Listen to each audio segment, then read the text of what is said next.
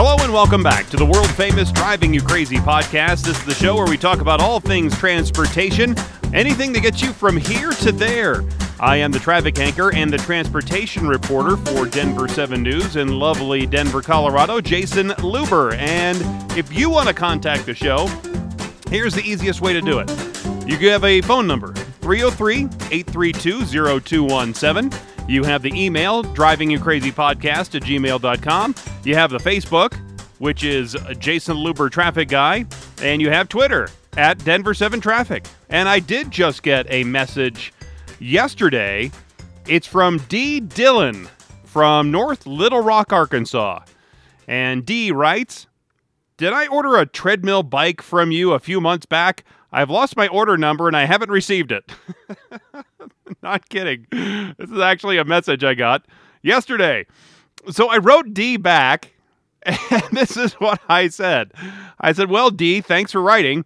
I don't know what to tell you about your missing treadmill bike. I'm not sure why you would think that you bought it one bought one for me, since that isn't what I do. I don't think I've ever owned a treadmill bike. I have a regular treadmill, and I have one of those elliptical thingies, and I'm, I'm happy you decided to start exercising, and good luck with the new healthy you. well, moments later, Dee wrote me back. She wrote me back right away. And she said she's actually seen ads for it, and it showed a picture uh, and my profile associated with ads for this treadmill bike. and, and, she said, search treadmill bike and, and see what you find. So, so I did. So I searched for treadmill bike, and what came up with what was a, a bunch of different um, information, you know, people posting about a treadmill bike. And then I saw a video that I posted to my Jayson Luber traffic guy page on Facebook from two and a half years ago. so talk about timely. Um, hope she hasn't been waiting for two and a half years for this thing because, well, that's a long time. So two and a half years ago, I posted this video of this bike contraption. You know those little razor scooters? Just imagine a razor scooter, but it's a lot bigger where the tread part you stand on is actually a treadmill and it has two wheels and then it has the handle and it has a little motor on it. And it, you walk on the treadmill and it transfers power from the treadmill to the wheels. And so you're walking at, let's say, like three miles an hour, pretty decent, just a mild, mild pace, right? But you're actually going like 20 miles an hour. It looks pretty neat. It has a battery that helps you go fast. Um, they're they're made by this Dutch company, but they have an office in Florida. And each one of these things it sells for about three thousand dollars. So I sent D the link to the company that sells it, and she said, "OMG, thank you so much. Sorry to bother you. I hope your holidays are wonderful." Well, there you go. Another satisfied customer. I was a little surprised when uh, Dee wrote me a wrote me a note about her missing treadmill bike. I'm I'm just glad I could I could help her out. Um, it's called a Lop Lopifit L O P I F I T electric bike. Uh, you can look it up. It's it's a pretty neat deal. And if you want to look back two and a half years to my Facebook page, you can see it see it there as well. Before we get into other transportation news, I uh, get emails like from D all the time and, and I actually get different email pitches from places that are pitching me stories. Most of the time, it's uh, well outside of any transportation ideas. So I try to write these people back, and I say, "Look, that's that's nice and all, but but if you have transportation stories, send them my way. Otherwise, uh, anything you were sending me is outside my wheelhouse." So I, I got this pitch from the University of Colorado because they have these experts all the time that they're trying to send out there. And we've talked to an expert from the University of Colorado about concrete here on the show. Maybe I'll I'll play that episode, replay it sometime soon. Because it was really fascinating about concrete and how he was uh, this engineer uh, over at the University of Colorado was making a smarter, better, stronger concrete. Anyway, uh, so the University of Colorado sends me this pitch and here was the headline. And this is why it, it caught me a little bit off guard. It said nuclear war could take a big bite out of the world's seafood. you don't say. A nuclear war would ruin my shrimp platter at the old red lobster. it says a new study reveals the damage that a nuclear war might take on wild caught seafood around the world from salmon and tuna to the shrimp in shrimp cocktails. Call Las Vegas. They're going to be out of shrimp cocktails. Those, by the way, those little shrimp cocktails in Las Vegas are terrible. You think you're getting actually real shrimp? You are, I guess, but there's these tiny, tiny little shrimp. I mean, really, really tiny little shrimp, and they're not good. Not good at all. So if you're offered a free shrimp cocktail in one of the downtown Las Vegas casinos, don't take it. Uh, anyway, I thought that was rather. And look, if there's a nuclear war, the last thing I'm thinking about is shrimp cocktail. It would be full on panic mode. No time for shrimp cocktail in my nuclear war world. Then the press release, it had this beauty. The group estimates that a nuclear war might cut the amount of seafood that fishing boats are capable of bringing in worldwide by as much as 30%. I think it's going to reduce the number of people able to fish in a boat by about uh, 99%. There's not going to be a whole lot of people out there fishing for shrimp cocktails when there's a nuclear war going on. That's going to be the last thing on anybody's mind. Some New Orleans, you know, bayou shrimp fishermen out there trying to catch a shrimp. That's just not on the top of people's. There's nuclear war going on. Seriously, the panic. It would be. It would be total and utter panic. It would be survival of the fittest. It'd be more like uh, it, it'd be more of a disaster than what it would make COVID look like the Roaring Twenties, a nuclear war. Bad for shrimp cocktail. It's bad for a lot of things. All right, moving on believe it or not, there are some people who are working from home right now and they're starting to miss their morning commutes. So much so they've actually started fake commutes. And there are experts that are applauding that decision. There's actually one guy who appeared in a story about missing their commute who used to ride his bike to work every day. Now he gets up, gets ready, gets on his bike, rides from home around this uh, around the neighborhood, around a, uh, a pre planned route that takes him all the way back to his house. so he feels like he went somewhere. He says, It's just forcing myself to get out of bed, so I'm actually going outside, having a real start to my day like I used to, instead of just rolling out of bed to my laptop and starting the workday without having any real distance between my personal life and work. You know, that's a great idea. I think it's a great idea. You might be surprised how many people really miss their i actually missed my commute. I, I, it was great when i was working from home because now i'm back in the uh, uh, at the tv station downtown. And so i actually have a commute once again. Not much of a commute because just like i did before I, i'm leaving for work at 3 o'clock in the morning. So there's really not much of a commute i have to deal with. But I, I still have to actually leave the house go to a place and then come back. Not just walk down the stairs to the basement but there are a lot of people that are signing on board for these fake commutes. There's this professor at Harvard University. His name is Jon Jachimowicz. And he says there is tension that we're experiencing right now where we are actually beginning to understand that even though we hate the commute in yesteryear time, when we were actually going to the office, there was actually something valuable about it. And I agree. The professor recently published research showing one of the biggest benefits was the time the commute gave us to transition between our personal life and our work life. Also, that the transition period in this new normal can effectively be replicated with a fake commute or a new eh, before and after work ritual. I don't think it actually matters what exactly it is, he says. It can be something as easy as putting on work clothes. Now, companies are even starting to see the need for this. Microsoft recently announced it's adding a virtual commute feature to its Teams platform to help workers transition in and out of work mode. Although the company has not fully outlined what that will actually look like, that's an interesting idea from Microsoft. You know, you know, I, I tell my kids this time this all the time. You can't just go to your online school in your pajamas. You need to get dressed.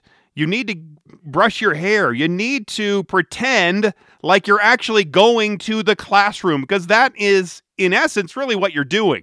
So, why don't you get up like you usually do for school and do all the regular things? And instead of driving you to the building, you're just walking over to the computer to do the online work. You should be ready to go, just like if you were going to go to school. I feel like I have to take a shower before I do just about anything to, to get going in the morning. It's part of my routine. And, and I think that's what the commute was for most people. Just it's really part of their their routine transitioning from home life to work life. When when I was on the radio all the time, I was flying in the helicopter doing the traffic reports, right? I, I would hear from people after I was off for a couple of days or on a vacation and it, they would tell me that it actually messed up their routine when they didn't hear me because it, it, the the fill in was different. It was different than they're used to hearing on the radio, and and it messed them up a little bit. I, I understand that. It's it's the same when I listen to the radio and, and I don't hear the specific hosts I used to like, whether it was uh, Paul Harvey or Art Bell or well, no, no, look, I'm I'm going way back with radio with those names, right? But it's I think it's the same way. So it takes you out of your routine. Hmm. Anyway.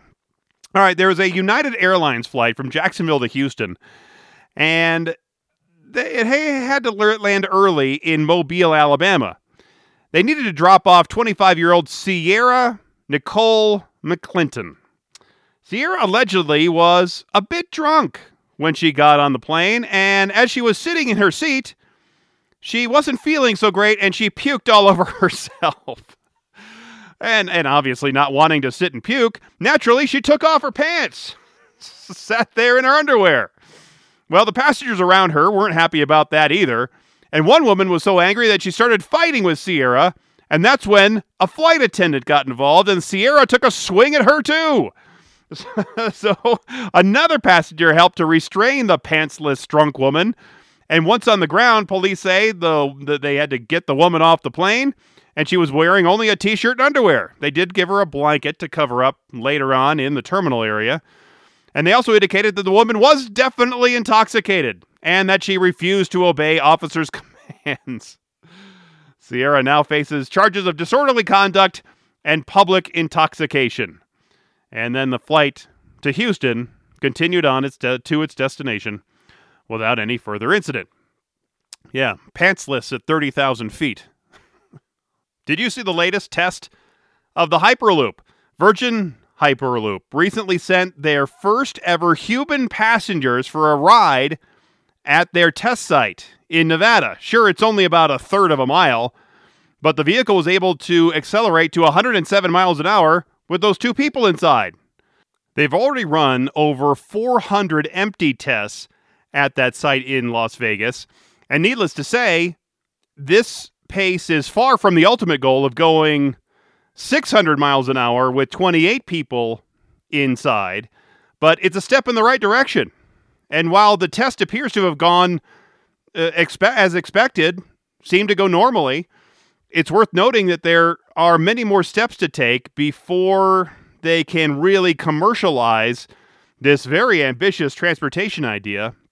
Because before connecting to the major cities through the Hyperloop network, they need to raise a whole lot of money.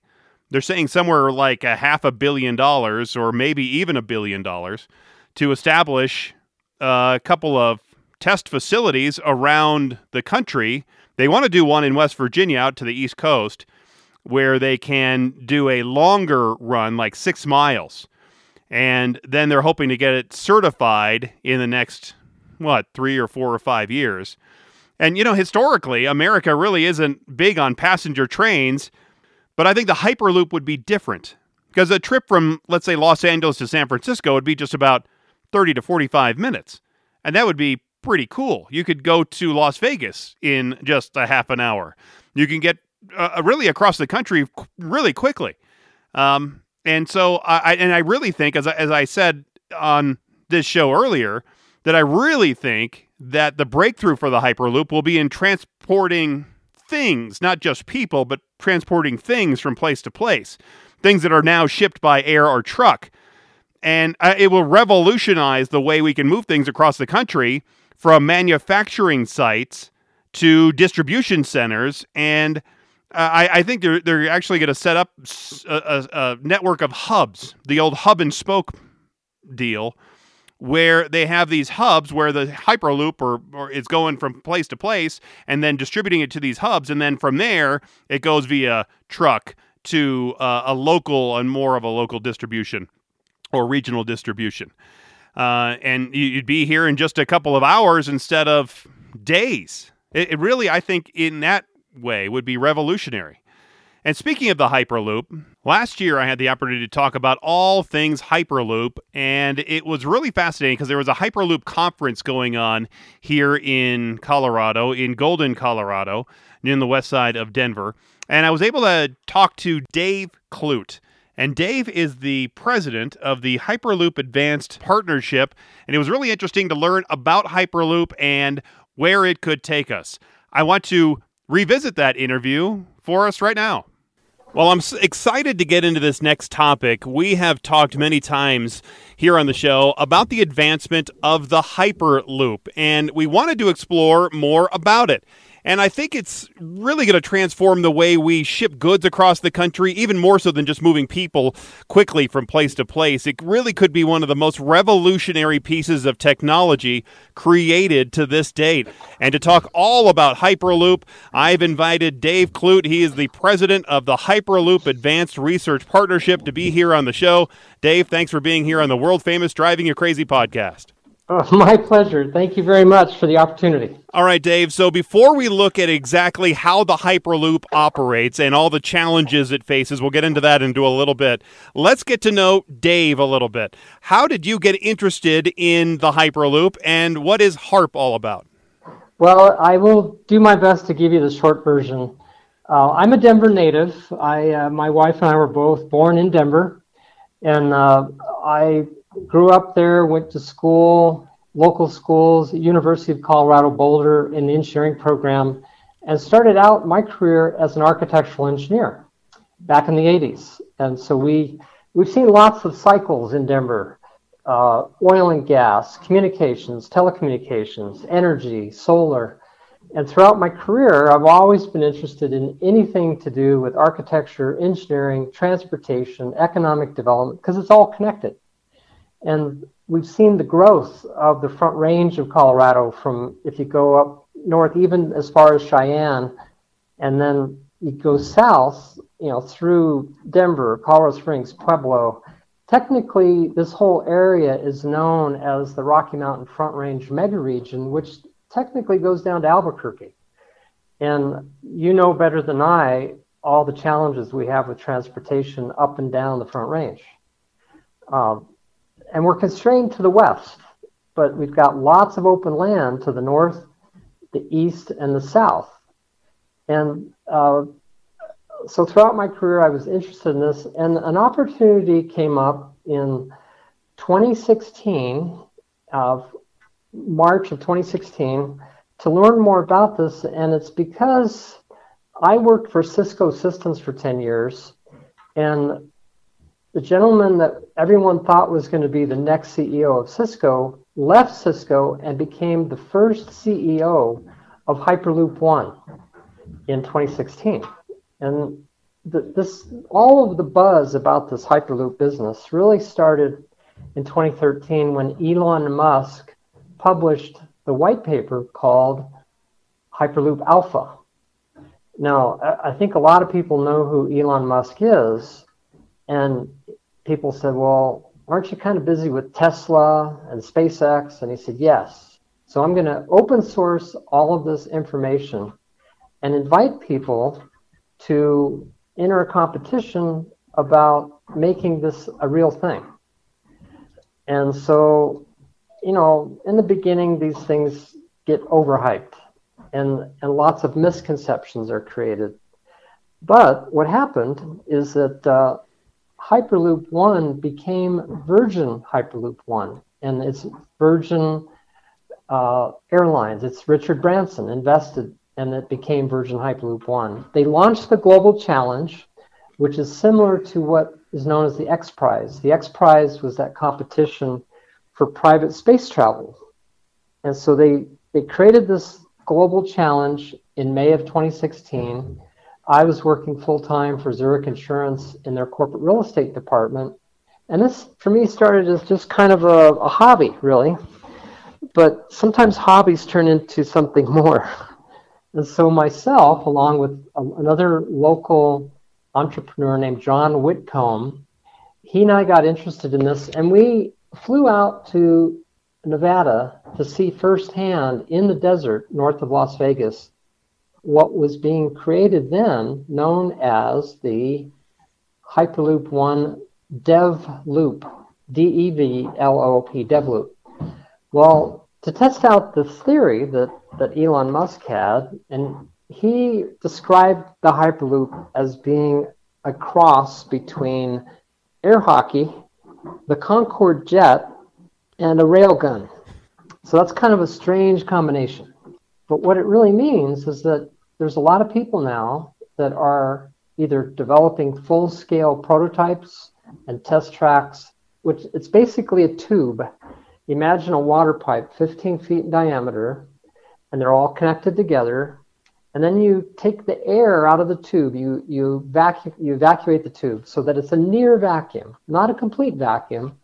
But the whole idea is you want a near vacuum, and inside the tube, you put a magnetic levitation rail system so that the capsules or the pods, which are the size of a cargo container or a school bus, are propelled through this near vacuum at high speeds.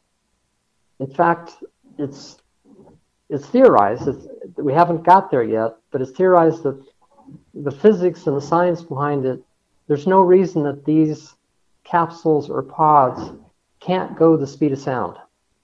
So imagine getting in this tube and a human getting into a tube, it's going to feel like a first class airline seat when you get in.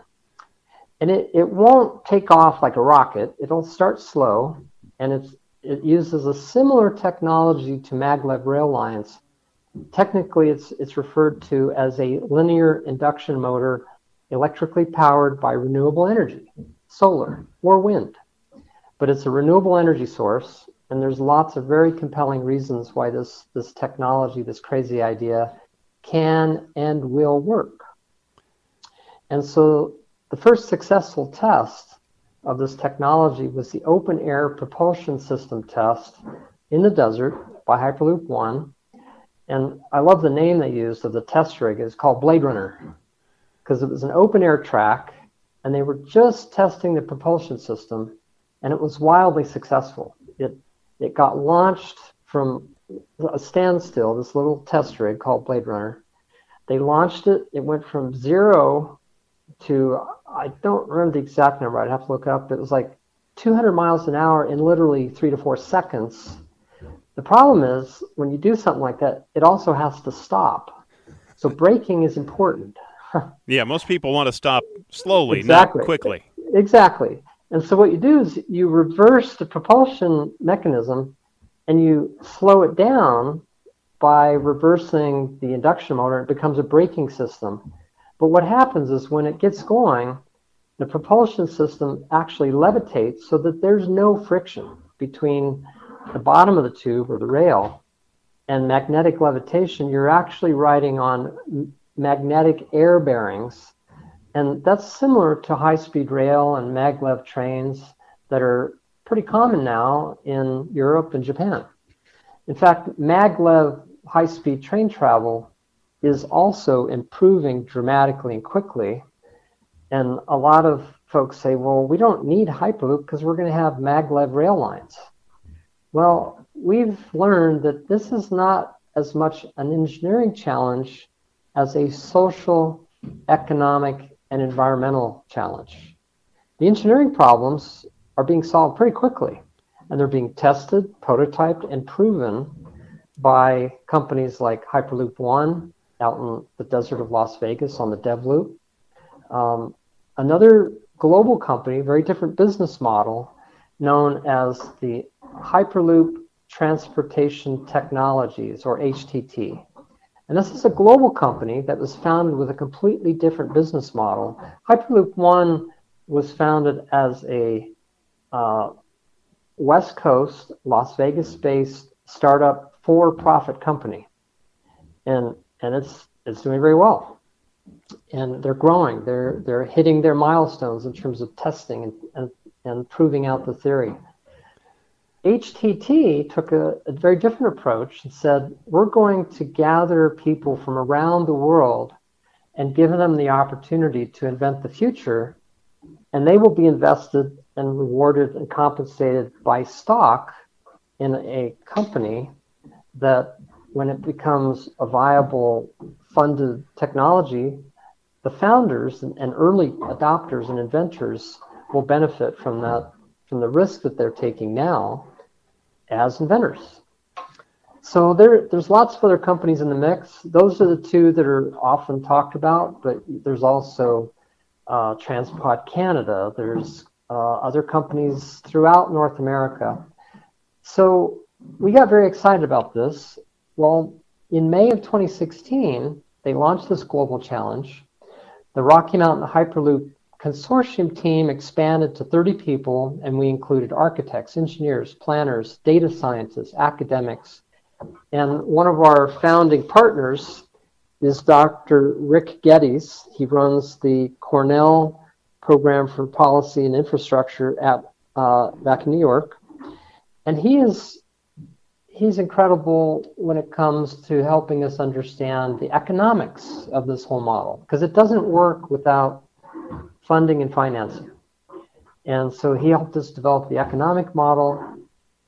It, it was successful to the point that out of 2,600 entries from 40 countries around the globe, we made the semifinals. We, we were part of the 35 global semifinalists. We made the short list of 16 teams in North America. And in April 2017, we presented at the Vision for America conference sponsored by Virgin Hyperloop One. And I think at the time, Virgin hadn't bought in yet. I think it was still Hyperloop One. I'd have to check the timing. But long story short, the other team from Colorado is the Rocky Mountain Hyperloop team. And that was formed by CDOT, Colorado Department of Transportation, in partnership with a global architectural engineering firm known as AECOM and uh, they were successful to the point that they became one of the 10 finalists in North America. And the finalists were given the opportunity to work with Hyperloop One, and they went on to develop a feasibility study.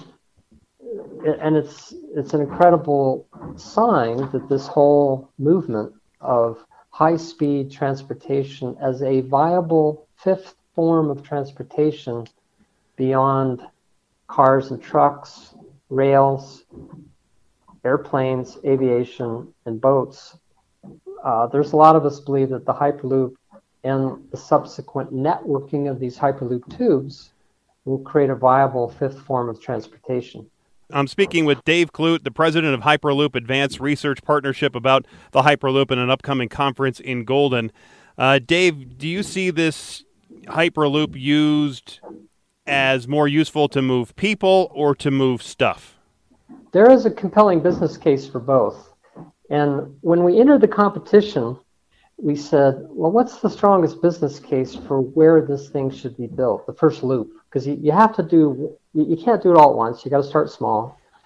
And it's partly because the gr- this group that came together said, we're going to have the best chance to prove this out where there's wide open space flat land and few environmental barriers, and we need right of way.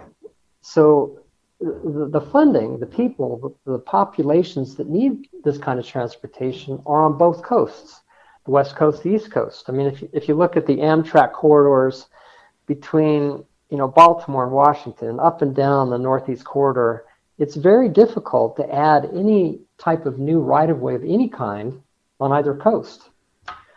But what if you connected an intermodal terminal where there's 110 cargo trains moving every day east west. Well, guess where that is? Cheyenne, Wyoming. there's a lot of space in Cheyenne.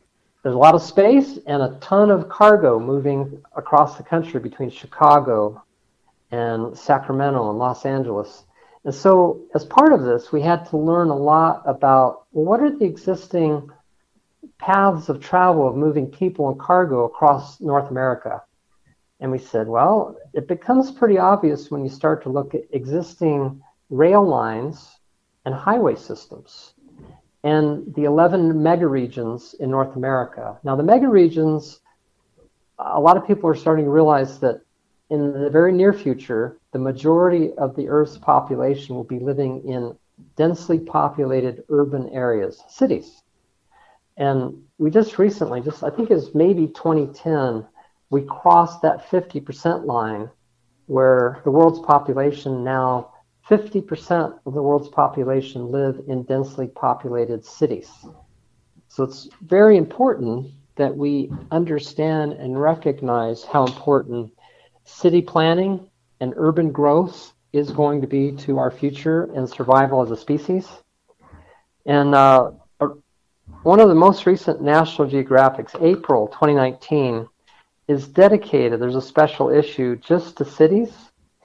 And transportation is a major challenge. And what, what we thought is you really don't need to go the speed of sound from Denver to Fort Collins or Denver to Colorado Springs. I'd like to, it'd be fun, but you don't need to.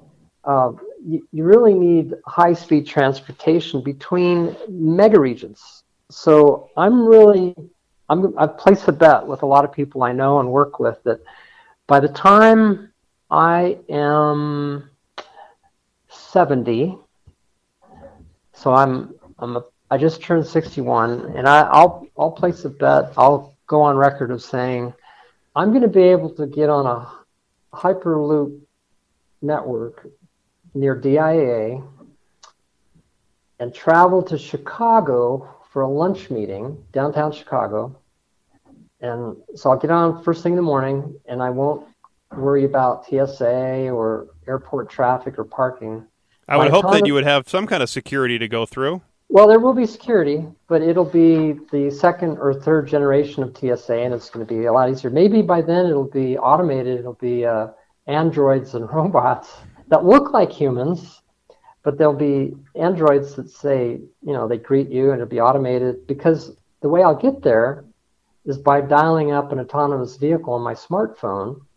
The autonomous vehicle will pick me up at my front door. It will take me to the Hyperloop terminal, and that same vehicle may actually just kind of find its way into the Hyperloop capsule and it'll be seamless. Or maybe I'll get out of the autonomous vehicle and, you know, step through the lounge and grab a cup of coffee and find my first class Hyperloop comfortable seat. And then I will depart the DIA Hyperloop terminal and I'll be in Chicago in time for my 10 a.m. meeting downtown Chicago because I'll I'll end up at the Hyperloop terminal at, at O'Hare and I'll go from O'Hare to downtown in about four minutes.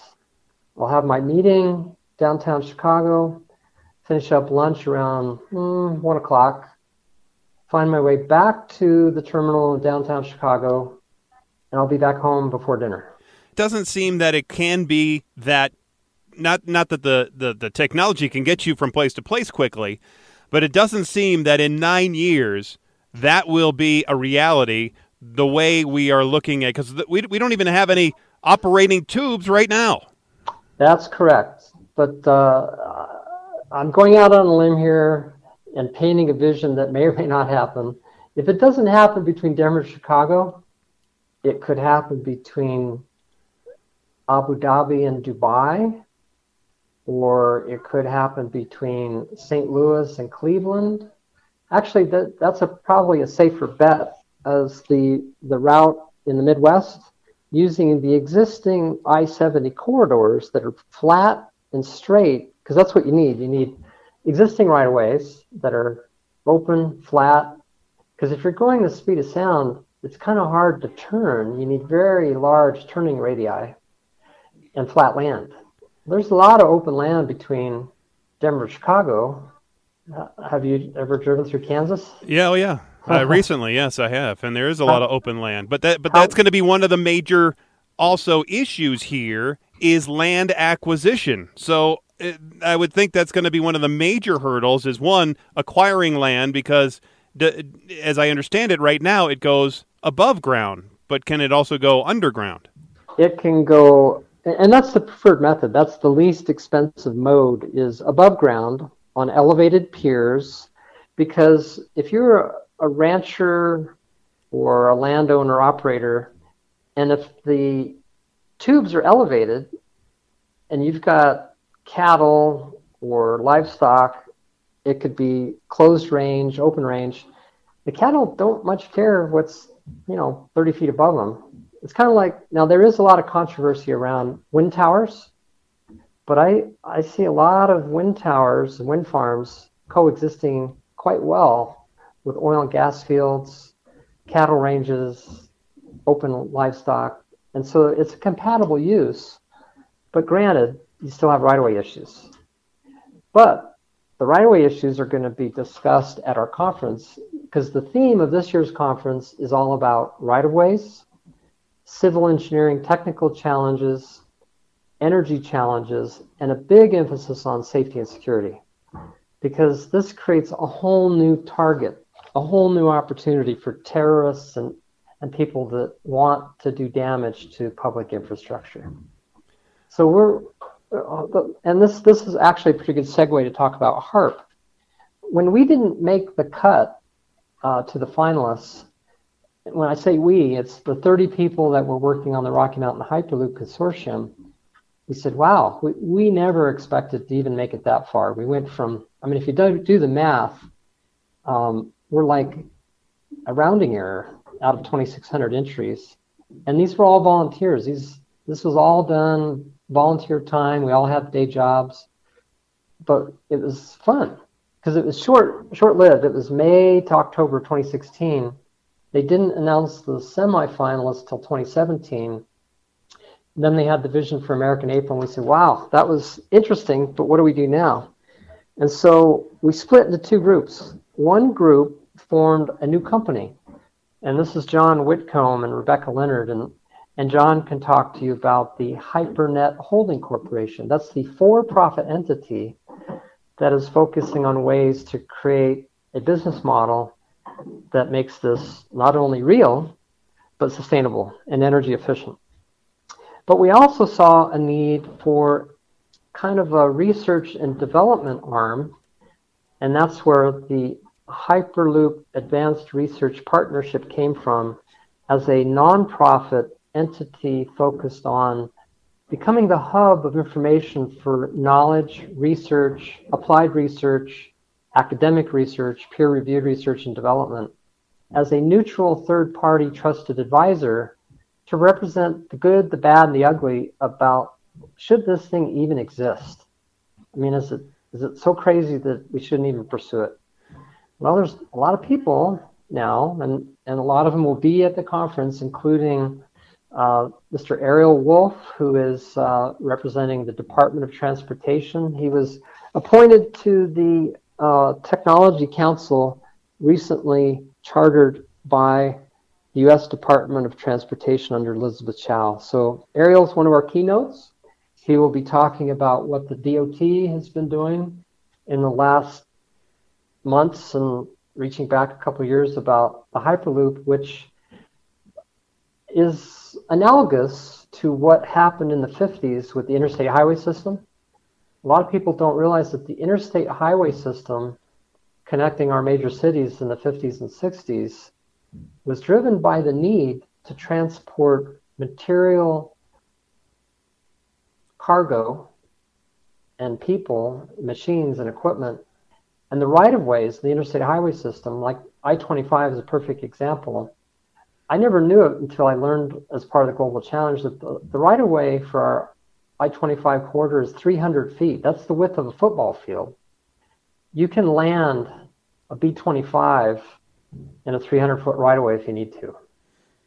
And so the whole interstate highway system was designed and developed and paid for by the Department of Defense. But it became a very useful way to connect our cities so that we could drive from Denver to Chicago or LA or Houston in a reasonable amount of time.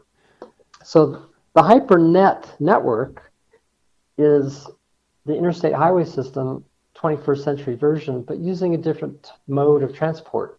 Guideways that are either elevated, suspended, underground, above ground, below ground. They can go through uh, oceans. And with the new tunneling technologies that are coming from companies like the Boring Company, instead of worrying about going over or under mountains, lakes, or rivers or oceans, just go straight because it's really important to keep the tubes straight, level, and flexible because you have to accommodate thermal and seismic movements.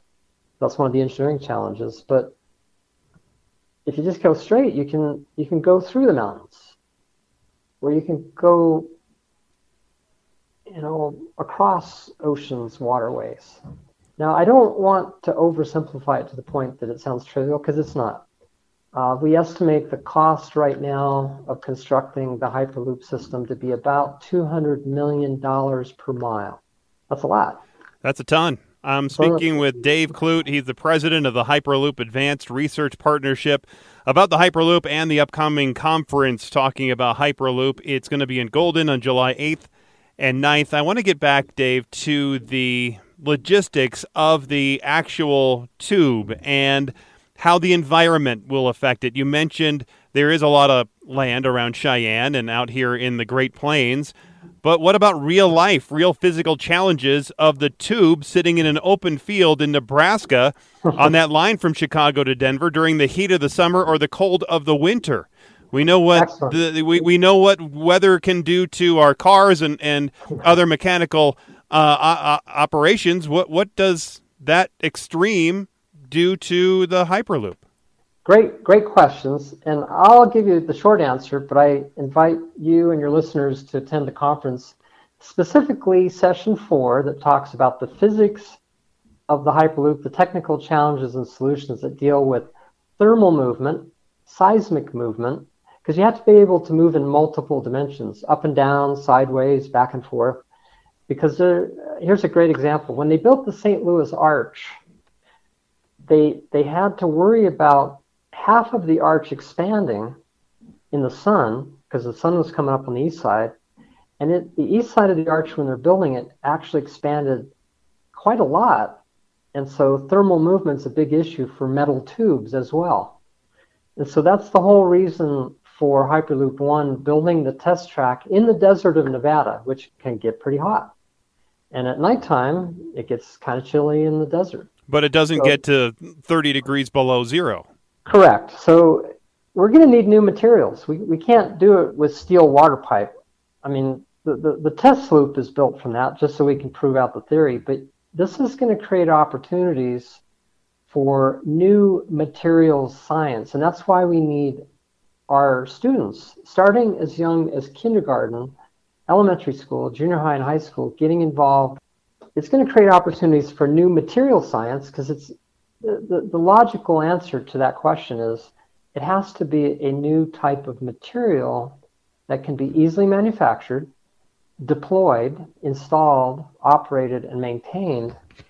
And I don't have the answer yet, but I think, based on what I've learned, it's going to be a composite material made of metal and carbon fiber. Their capsule is made of a new material that is a carbon fiber material that's lightweight.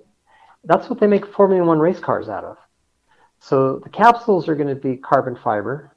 The tubes are going to have to be a composite material that can be quickly and easily produced. So the tubes themselves, the quick answer is going to be new material, probably a metal carbon fiber composite. There are a lot of other challenges with new materials and with the logistics of putting this out somewhere because what if there's a leak uh, in one of the tubes? It's not a pure vacuum, as you said, but it is going to be a near vacuum. So any leak is going to be sucking a lot of air in there, and that's going to cause a weak area in uh, the tube somewhere. I would imagine that every square mile of this tube is going to have to be at least inspected all the time. And it's going to take a lot of manpower, or at least machine power, if you have some kind of remote drone doing doing the inspections to to make sure that it's safe. Absolutely, great question. I mean, how could one of those holes appear? Say, a rocket-propelled grenade, perhaps, or a tornado throwing uh, a rock at it. Yeah, no, that's that's that's a great question, and and the type of information and, and scenarios, you know, worst case scenarios that will be envisioned and discussed in session two safety and security. It cuts both ways. So we've got subject matter experts, scientists that are going to try to think of worst case scenarios of what's the threat, what, what are the all different types of, you know, uh, man-made threats, natural threats, and do you, do you remember that commercial back from the 70s and 80s? I think it was about margarine, and and Mother Nature came on, and she said, "It's not nice to mess with Mother Nature." Well, we've seen firsthand the damage that can be caused with tornadoes and hailstorms. I mean, I, I live here in Colorado Springs in Hail Alley, and you know what kind of damage can natural disasters cause? And the answer is tremendous damage. So the engineering solution has to be figured out. How can this thing survive a tornado or a tsunami or hailstorm or, you know, God forbid, man-made weapons and threats? or or even just a couple of kids spray painting this the structure you know that uh, that the uh, tube is being held on so it exactly. could be something as minuscule as that but yeah. you also have people that are messing around with it that you don't want around that type of equipment. Exactly. So we're we're in the early days of all this. Uh, you know, if I, I I've got this diagram that shows, I call it the Hyperloop Future Development Context Model, and it, it starts in 2016, and I, I projected out for 20 years to say, well, what what could this thing look like by 2036? And uh, it's it's interesting to kind of think through these scenarios and you know what does the future look like in the design of infrastructure of, of civil engineering systems of elevated guideways and tubes or tunnels and i just think we're in an incredibly exciting time where these problems and challenges are being described and, and even i mean four years ago we didn't even know that this could be a problem? So, really great questions. And the whole purpose of HARP is to try to ask the right question because oftentimes the answers don't come unless you can even formulate the question. Because we are really at the beginning, as you said, of this process. And I did take a look at that future development context model that you created, and it looks like it starts off as, you know, let's say a Hyperloop tube at the very beginning here in phase one, and it goes out to, at least right now, phase five, many, many years down the road. And you have all these arrows, if you will, or, or these uh, almost wispy tubes that are going out from the one with all the different contextual the the all the problems that might come a, around the different questions around who's going to finance it and how's it going to operate how much is it going to cost and how how are people logistically going to get on this thing and go to Chicago and all these different aspects of it as it travels from where it is now maybe 20 or 30 years down the road. Yep exactly. So i i just think that we specifically in denver colorado in the heart of the front range in the heartland of America, I think we're really well positioned to address this issue. And uh, we've had conversations with our state, local, and government leaders who are interested and excited and intrigued by this whole thing. Um, but it's an opportunity. What have been some of these political challenges that you have come across so far? Well, the main thing is um, creating a business model, an economic model that could help address this. And we think the only way it's going to work is a public private partnership. It's going to take public money, it's going to take private money. Now, the example of Hyperloop One, it's it's all privately funded startup money, funded by Silicon Valley investors. But they could profit greatly if it works. Uh, I mean, how have people done that help create the internet? I, I wish I had some of that Facebook stock. Sure. There's lots of other options and ideas, but um, I think and and these this diagram, these these ribbons of of work streams and ideas. I'll, I'll just pick one. Let's pick one of those work streams. Uh, automobiles, that's a good one. Um, electric cars, trucks, autonomous vehicles. I think electric cars are incredibly interesting and, it, and it's spawned a whole new sector of the industry. But there's a book out there called 2 Billion Cars. Because pretty soon we're going to have 2 billion cars on the planet. And while the book talks about vehicle transportation, the real premise of the book is the shift from a carbon based economy to a hydrogen powered economy. And I think that's the end game. I think electrical power, you still need, right now, you still need a power plant to produce electricity to charge up the batteries in the cars and trucks. Now we're seeing changes in power plants quickly. We're going from coal to gas, we're going to renewables. It was pretty exciting this year to hear that for the first time in history, renewable energy for a brief time surpassed coal as the main power source. Then you look at the future of railroads and high speed rail, and another very relevant example is right again in Denver Boom Supersonic, the successor to the Concorde jet. We've go, talked about that here on the yeah. show already. Yeah, very exciting. I, I I'm looking forward. You know, before I get on the Hyperloop to Chicago, I'm looking forward to going supersonic and flying. I'll have to go from a coastal city initially because you got the sonic boom problem. And you also I, have well that, and you have regulations preventing any supersonic yes. flight across the continental U.S. right now. But I, if I could, I'd buy a ticket today to go from San Francisco to Sydney supersonic, and I'm looking forward to booking that flight either on Virgin or Japan Airlines in the next three to five years. So, how much money do you think is going to be poured into this Hyperloop? You mentioned some of the investors there in Silicon Valley. How much do you think is going to be poured in here? How much should be spent to make this a reality? Well, I've, I've got some statistics on that. Um, right now, the Hyperloop technology market is estimated to be about $1.4 billion in 2022. Uh, the projections are a compound annual growth rate that by 2026 it'll be a $6.3 billion market. Now, if, if you do the math, $200 million a mile, you're not going to be able to build that route from Denver to Chicago if the unit cost is that high. We, there's nothing we can do unless Warren Buffett decides to put all his money into the Hyperloop, which won't happen but uh, it's it's going to take proof points along the way, and that unit cost is going to have to come way down. We, we simply can't afford $200 million a mile. So it's going to have to get to the point where we do proof of concepts. And, and maybe we start out in Colorado and we go from DIA to Greeley, as suggested by Rocky Mountain Hyperloop. Yeah, because so many people want to go to Greeley. Well, the reason Greeley, the reason I mentioned Greeley is it's flat, it's open. Uh, I think it's about 40 miles. And everybody wants to leave. Well, you want to you want a proof of concept that will prove out the idea so everybody can build the next loop that goes from DIA to Vail. So we can so we can do day skiing again. I, I don't do day trips anymore because I, I can't I can't get there in time.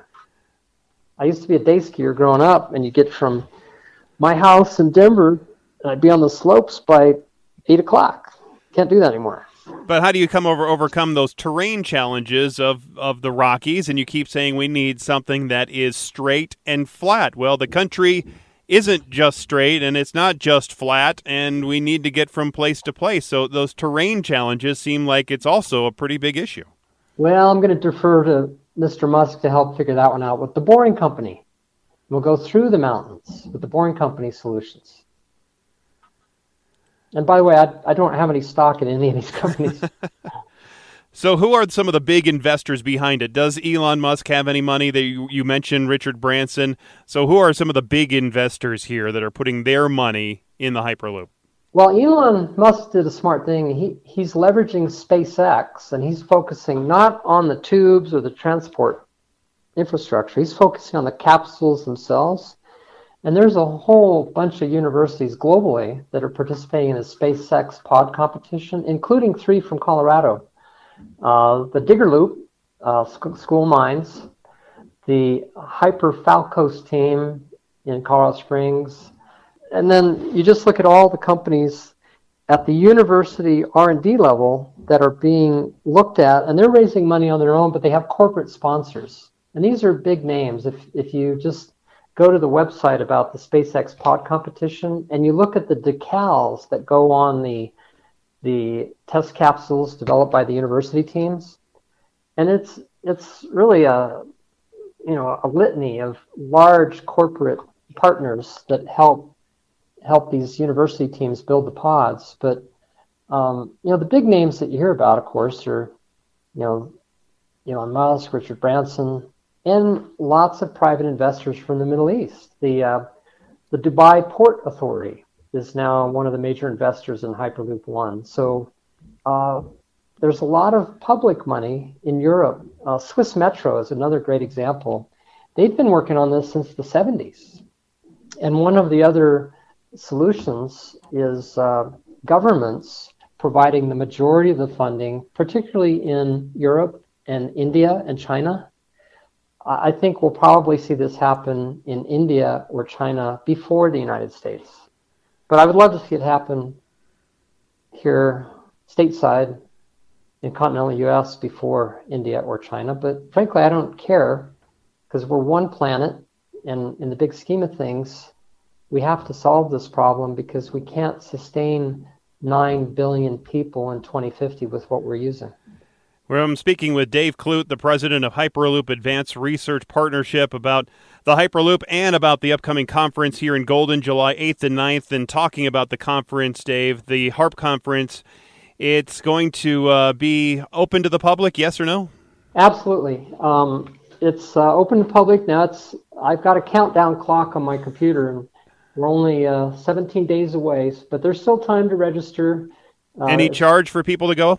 Uh, there is a charge, but it's, it's nominal. I mean, for a conference of this type, normally I'm used to going to industry conferences where you pay, you know, a thousand, two thousand dollars per head for this one. But uh, we've got individual registrations available for a two-day conference with world-class speakers from around the globe for $155 per person, and that includes uh, you know, breakfast and lunch at the Colorado School of Mines uh, Student Center Ballroom.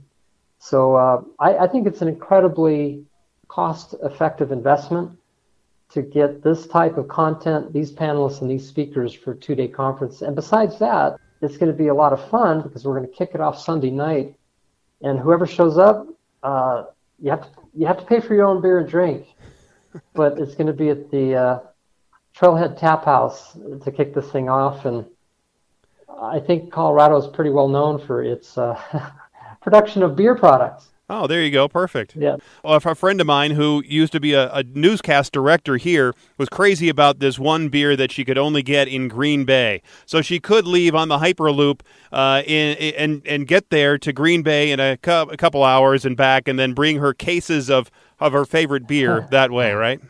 Well, I would have to check the map. I don't think we go to Green Bay yet, but we'll, well you there. really don't go anywhere yet, except in, in between Desert A and Desert B. Um, what what what do you hope that is going to come out of the conference? What do you think are going to be some of the big points? What are you going to do with that information that comes out of this conference? Uh, this is the second annual conference of this type, and last year we did it in LA. And the the outcome, the uh, the, the work products of this conference was greater awareness, and white papers. These are technical white papers by scientific experts. But this year's conference is much more commercial and enterprise focused. And what we really hope happens is that the group of people that get together over these two days, and the thing I like about it is it's not going to be a huge conference like, you know, like you see in Las Vegas.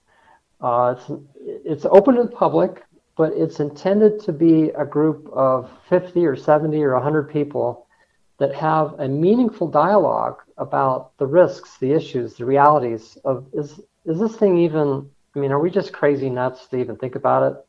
Or are there real solutions to these engineering, social, economic, and environmental problems that can be solved in our lifetime so that you and I can do that lunch in Chicago and get back home in time for dinner? Because uh, I think it will happen. We don't know when or where exactly. Um, and you notice I didn't say how big a bet it is. Uh, right. Let's call it a ten dollar bet. I'll bet you ten bucks. Yeah, you didn't bet me a ham sandwich. Or, or, a steak dinner from Ruth's Chris. So, if I, finally, Dave, how uh, maybe in just a few words, how do you see uh, the Hyperloop changing the world?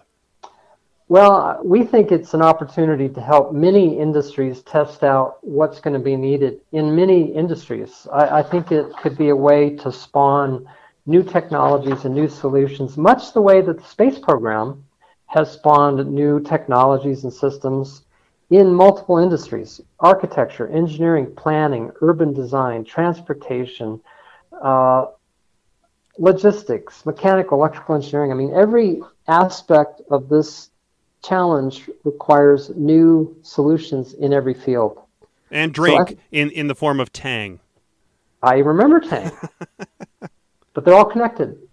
You're going to need to be able to go from a mega region to mega region on a Hyperloop tube and then get on a Virgin Galactic or a Blue Origin uh, spacecraft and, and achieve low Earth orbit also in my lifetime.